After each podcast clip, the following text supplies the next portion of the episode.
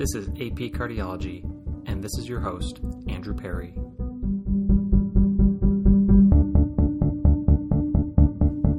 Hi, everyone. It's Andrew.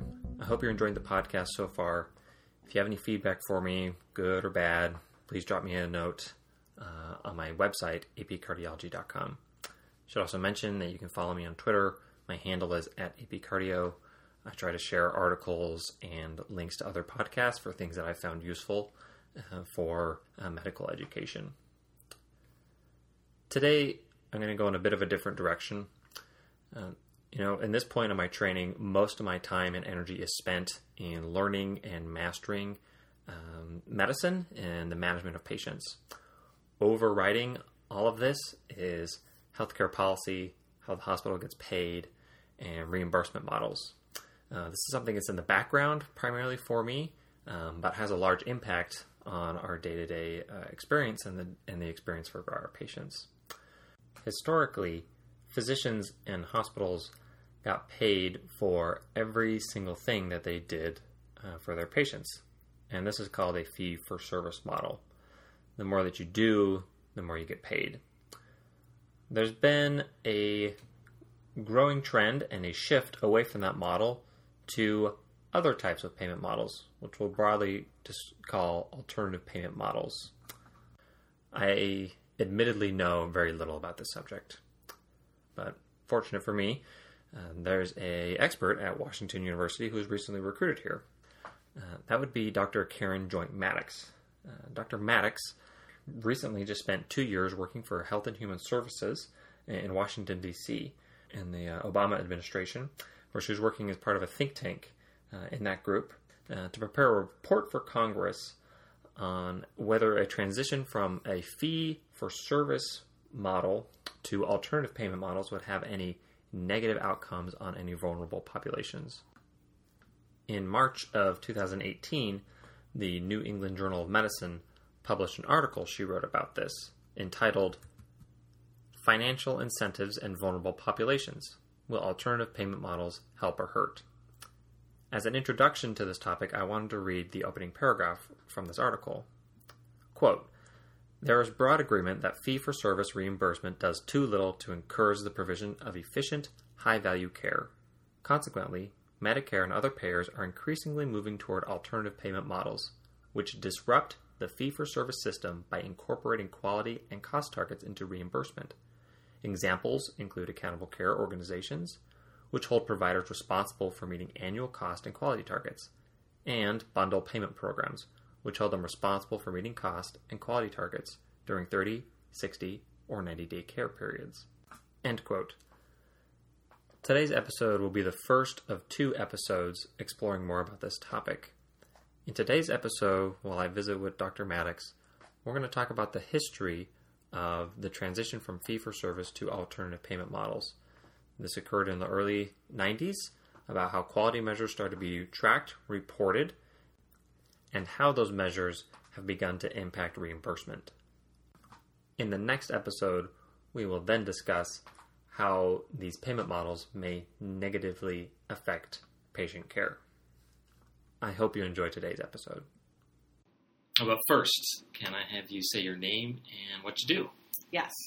So I'm Karen Joynt Maddox. I'm a cardiologist here at Barnes and spend about three quarters of my time doing health policy research and about a quarter of my time rounding on the cardiology service. Okay, very good. Thanks. To help put a framework around our discussion, I kind of wanted to start with a case that I, I think relates to this topic of fee for service and then about using quality metrics to then guide payments, you know, in alternative payment models. So this happened to me back in the in the cardiac ICU. This was in last fall, and we had a, a uh, elderly woman. She was in like her 70s or so, admitted with cardiogenic shock. Uh, ended up needing to go to the cath lab to be revascularized. Had a couple of stents placed, uh, and those stents were placed by the uh, by the attending physician on the in the cardiac ICU at the time. And so she came up afterwards over the next subsequent days, developed some epistaxis and some bleeding, and noticed her CBC, the hemoglobin, slowly trending down over the subsequent days following her uh, her intervention. And uh, each day, I remember, you know, it gets it gets below eight, and I think to myself, oh, we should probably transfuse her. You know, recent, you know, is is very sick. I needs more bloods. Attending said, oh, don't transfuse her yet. Over the next following days, continually goes down. Continually refuses to uh, to transfuse the patient until the new attending comes in on service, and her hemoglobin by that point had dropped down below six.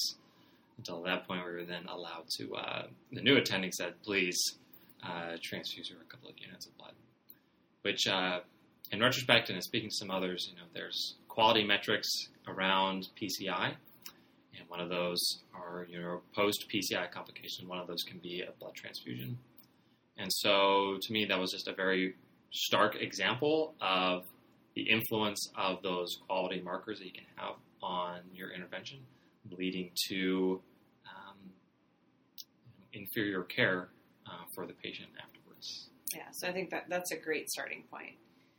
Um, as we really think about the transition that the healthcare system is making from fee for service payments over to quality based reimbursement, which encompasses a whole bunch of different payment models, but is functionally just saying that we're going to tie what you're paid to what your quality is, all of that is really contingent on having good quality measures and on thinking about both the positive and negative impacts of those quality measures. So if we take a step back, the quality movement really started with the Joint Commission. So in the 50s and 60s, there was something called the ORYX initiative, which was the Joint Commission's first attempt at trying to track quality. And before that, there was no quality tracking. Now, you could argue there wasn't a lot of quality to track. We still put people on bed rest for just about everything. Uh-huh. But over that time course, we started to have things that we knew were the right things to do, sort of to generate evidence. So, aspirin for a heart attack, thrombolytics for a heart attack initially. Obviously, now it's PCI, but then it was thrombolytics. Um, antibiotics for pneumonia. Pretty basic measures. None of that was measured, tracked, recorded, anything. So as the sort of quality movement grew over the you know mid part of the last century, um, the Joint Commission was the first group who really sort of drove measurement. We think of them as the ones who come to inspect things in the hospital, but they were really um, where a lot of that started starting in uh, the sort of late 90s, early 2000s, a coalition started to come together of the Joint Commission, Medicare, private payers, other folks, recognizing that we now had many, many quality measures, and they were being inconsistently tracked.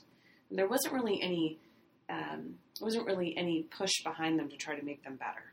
So some places are measuring quality, some places weren't we knew that if you had a heart attack and you walked into one hospital, you might get perfect care, and if you walked into another hospital, you might not. But we didn't know how to quantify that or what to do with that information. So, over the early 2000s, this coalition essentially built toward what became Hospital Compare. So, in 2004, Hospital Compare is like a. Uh, so Hospital Compare is a website. okay. It was the first attempt at public reporting of quality and consequently the first attempt at systematic collection of quality data. Okay. So, starting in 2004, in order to get your annual Medicare update, so your, you know, last year we paid you $10,000 for this, this year we'll pay you $11,000 kind of update, Uh-huh. you had to submit quality data, Okay. which led to a very rapid uptake of people submitting quality data. It wasn't technically mandatory initially, but no one's going to give up their update.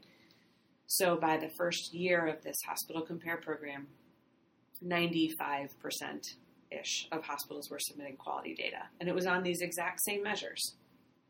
Are you giving aspirin for a heart attack? Are you giving thrombolytics for a heart attack? By this point, there was PCI. Um, so, are you getting revascularized? Um, are you telling people to stop smoking? Very basic stuff. Starting in 2004, that was posted on a website for everyone to see. The website is still up. This is um, uh, it's a public resource. It's all Medicare data. If you're ever traveling or if you want to know about the hospitals near your parents, you can log Mhm. on, put in a zip code, and pull up hospitals, and it will give you all sorts of information about their quality. Okay. But the first things up there were just these very basic process measures. So by 2008, outcome measures started to be posted. People started to say, well, it's all well and good if we know that everyone's getting aspirin. But what about mortality? What about what patients really care about? Shouldn't we be systematically measuring an outcome? Uh-huh. So over the course of sort of 04 to 10, 11, um, mortality and readmissions got added to that public reporting website. And this was the beginning of this whole shift, essentially. Now, around that same time, the Affordable Care Act was passed. And in the Affordable Care Act were a bunch of programs that took that quality data that was now being publicly reported and turned it into a payment program. So if you say the first step was sort of from not collecting anything to making sure it was collected, then to publicly reporting, then to starting to pay for it. Okay. So in the early 2010s, we saw the launch of three hospital based programs that are basically pay for performance programs. This has been, it now exists in the outpatient setting in dialysis and nursing homes, but for the purpose of this discussion, everything starts in the hospitals. Okay. So there were three programs. One of them about readmissions, called the Hospital Readmissions Reduction Program. One of them about patient safety, called the Hospital Acquired Conditions Reduction Program, which looks at in hospital infections and adverse events. Uh-huh. And one called Hospital Value Based Purchasing, which was essentially a grab bag of other quality measures. So, those original aspirin for a heart attack measures, mortality after a heart attack, patient experience, so surveys asking patients whether or not they um, they would recommend the hospital, for example, um, and now a smattering of other measures that have gone in there. And was like, were those launched in like a prototype where one hospital would be in one model of these, and then like another few select other hospitals would be in one of these other models, and then So that would have been a great idea. Okay. I commend your systematic thinking. Um, one interesting thing about the way that policy has largely been done is that it's not been done as a clinical trial or even as a um, or even as a systematic. like a Uh, slow rollout. rollout or something. Okay. They're just done. They're just mandated. Um, they're written into law by Congress, and then once it's a law, CMS has to, by law, create a program that matches up to that law. So, all of these programs were essentially created under the Affordable Care Act, which then required Medicare to develop these payment programs.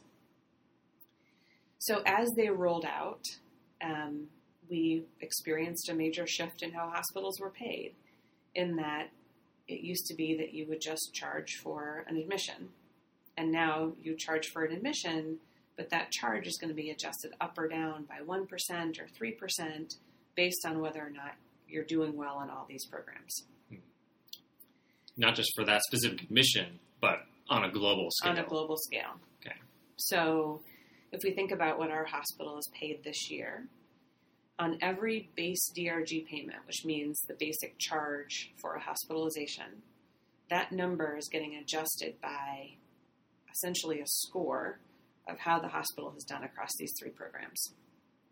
So, um, even though the programs are largely still based on heart failure, heart attacks, and pneumonia, if a surgeon is going to do a splenectomy, the amount of money that the hospital is going to get for that splenectomy is going to be adjusted up or down a few percent based on performance on those programs. We hmm. move a lot of money around the country every day based on these quality programs. So that takes us to the early 20 teens. So these programs are all in full rollout by 13, 14. Okay. Um, we're now in year five, I think, of the readmissions program, and so similarly for the other ones. So the percent at risk has ramped up a little bit over time, but they've all basically hit their cap. So most hospitals have in the range of one to three percent of their money at risk under those programs.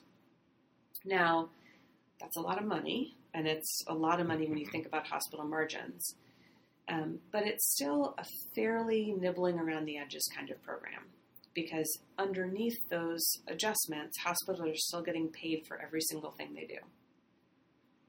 They're just So the lion's share is fee for service. right.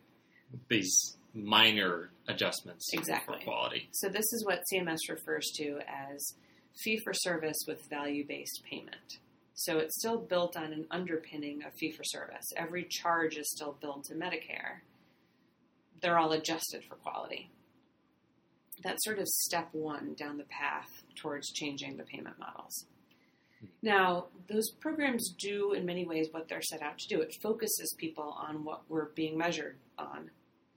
So, there's been a lot of attention to readmissions. There's been a lot of attention to sort of these um, protocolized quality improvement um, elements. I remember as an intern, which would have been 04, when the first quality measures were coming out, mm-hmm. there was a nurse that was assigned to chase the interns around and make sure that they checked all the boxes for the quality measures. Now, now that might be done in an EHR. At the mm-hmm. time, it was done by people. But point being, it really did, I think, incent people to think differently about quality. And the data would suggest that at least on the process measures, performance has gotten much more standardized across hospitals since the advent of these programs. So the variability in just meeting basic quality metrics has, has shrunk pretty dramatically over time in hospitals as these programs have sort of come to fruition. So that's the good news story. The next step in all this has been for people to say, that's all well and good. We're sort of nibbling around the edges here. But what about really fundamentally rethinking how we pay for healthcare? What about freeing up that fee for service structure and paying for outcomes entirely, as opposed to paying for what we do to people? Mm-hmm. And that's when you see the shift into things like accountable care organizations and global payments and bundled payments, where rather than saying we're going to pay you for every element of care but adjust it for quality, we now say we're going to look at an entire episode of care. Not just when you had your heart attack, but what happened for the next 90 days. Did you end up in a nursing home? Did you have outpatient visits? And how can a system work to reduce utilization in that entire block of care? And that means reducing readmissions, reducing complications, reducing unnecessary post acute care use, and trying to think a little bit more holistically about an episode. It makes much, much more intuitive sense from a patient standpoint that that's how we should have been practicing all along, right? hmm sort of across settings and across borders and thinking about keeping people out of the hospital as opposed to having them in the hospital. How do we keep people healthy? But we're a far, far cry away from a payment system that has shifted that far. So, on the horizon somewhere is thinking about fundamentally rearranging healthcare payment to say, okay, Barnes Health System, we will pay you to keep people healthy. Some people are still going to be hospitalized, some people aren't. But we will essentially pay you to manage someone's health for a year hmm is a very, very different system than we will pay you for every hospitalization. It's completely different incentives. We are nowhere near there, but that is ultimately when you hear talk about alternative payment models and sort of disrupting the payment system, that's the kind of disruption that people talk about wanting to, to get Yeah. to.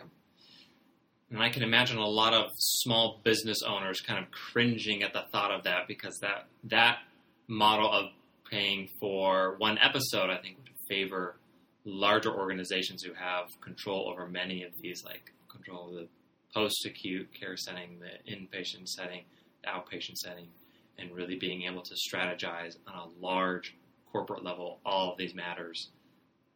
That is really hard to really for you know a small practice to do independently on its own. Yeah, it's it's actually it's a it's a very thoughtful question. I think a lot of what we're seeing has led to a lot of consolidation in the market. Hospitals buying up other hospitals and post acute care settings and practices. That's probably good for patients if it leads to better coordination, which is not entirely clear from the data. But you can imagine sort of the theoretical reason why that kind of consolidation helps. It certainly does not bring down prices.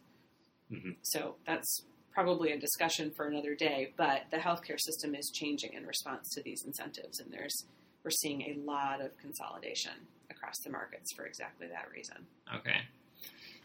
I want to ask a question about some of the the, the drivers behind these changes. So looking at uh, you know late '90s, early 2000s. Um, a couple of my thoughts as I as I read about this, I get the sense that it's almost like uh, Americans and maybe CMS in general has has perhaps lost trust in physicians to responsibly deliver care and bill appropriately for care um, that was given appropriately or not. So, and to then maybe not bill for services that maybe they shouldn't have billed for. So, for example, in uh, in some industries, like if you're uh, you know go to your go get your car you know fixed on, you go to your mechanic, and you know he spends some time working on it, fixing it, and says, "Oh, I can't fix your car." You know, you would think that the mechanic was honest if he said, "I can't fix your car." You know, take it, take it somewhere else. Doesn't bill you any time you know, you come to a hospital, it's kind of similar similar analogy. You do a bunch of work, oh, we can't fix the problem, we still bill you a whole lot of money for this. I don't know. What what are some of what what are some of your thoughts, and do you think that has any impact, or that had some impact upon some of these drivers, or is that just overly sensitive physician talk? Um, a lot of this push has been a pushback from policymakers against this feeling that we do a lot of wasteful things in American medicine. And we do. We do a lot of back surgeries for no good reason. We do a lot of imaging for no good reason. Um, we, we probably do a lot of unindicated, high margin, high cost things to people. We also do amazing things to people. So, some of the most expensive things we can do heart transplants and ventricular assist devices and complex orthopedic surgeries to save limbs are really spectacular things that we can do and very high cost. So it's a mix of being able to provide a lot of things that are high cost but not necessarily high value, along with things that are almost undoubtedly high value, at least in sort of a uh, life kind of perspective. Some may or may not be cost effective, but I don't think there's much argument that it is of value to be able to be pushing the sort of frontiers of, of what we can do medically. Mm-hmm.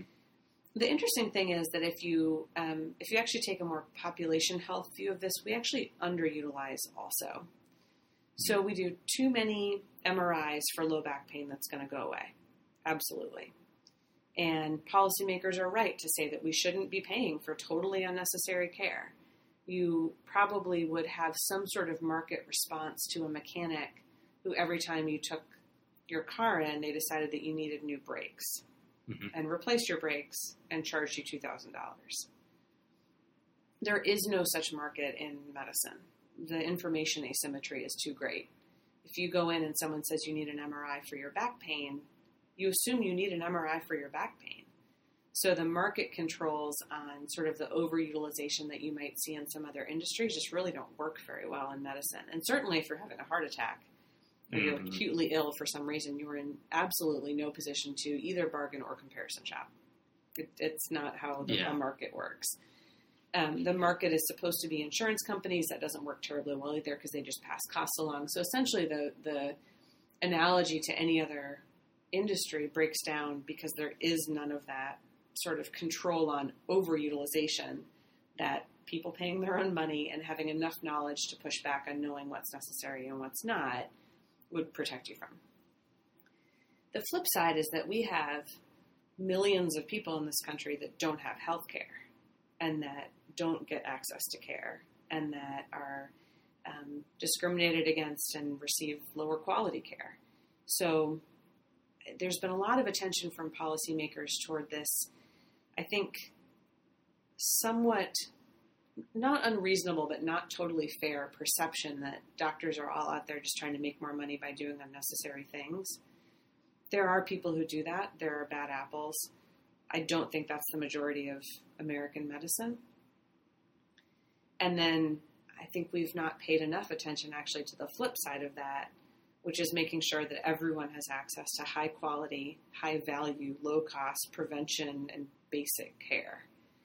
So we have this very reactive healthcare system that is at the drop of a hat will spend hundreds of thousands of dollars to do very complex things while we really neglect some of the basics. Mm-hmm. And the current crop of policies is largely directed at trying to root out that unnecessary care. I think we would be better off thinking about both sides of this. We shouldn't be paying for unnecessary MRIs. We shouldn't be doing unnecessary MRIs. Mm-hmm. Um, we shouldn't be doing annual stress tests for people with a history of coronary disease. And when you look at the data, there are millions of dollars spent every year on unnecessary stress tests for people with a history of coronary disease. These sort of pan scan things where you can go pay somebody to ultrasound every artery Uh-huh. in your body and then tell you what you need in terms of interventions. I mean, there's a lot of that stuff that's just nonsense that should be rooted out of the system. It's not the majority of doctors, it's not the majority of healthcare. And I think the more fundamental problems are about making sure that we can deliver high quality, standard prevention and adequate access to many, many more people. So I wish we would shift a little bit away from that, um, talk about overutilization, and more toward talk about equity and health, um, which I think has gotten a little bit lost in some of the political conversations around healthcare. Okay, we're going to cut off the conversation there today. As a recap of things that we learned, we learned about um, how quality measures began to be first reported and collected in the 70s. And then the 90s, uh, there began to be a public reporting of those available uh, for people to look up. In the 2000s, there then began to be uh, changes in reimbursement based on that quality measures.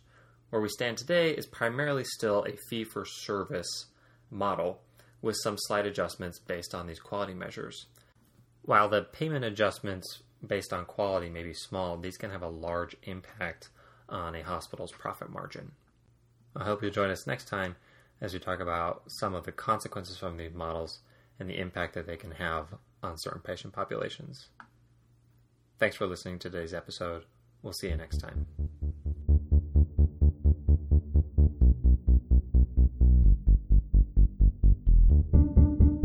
Thank you for listening to this episode of AP Cardiology. This series is co sponsored by MedPage Today and by the Division of Medical Education at Washington University in St. Louis School of Medicine. Much thanks to the band Broke for Free, who sung Night Owl on their album Directionless EP I've used for my theme music. It is used under a Creative Commons license, Attribution 3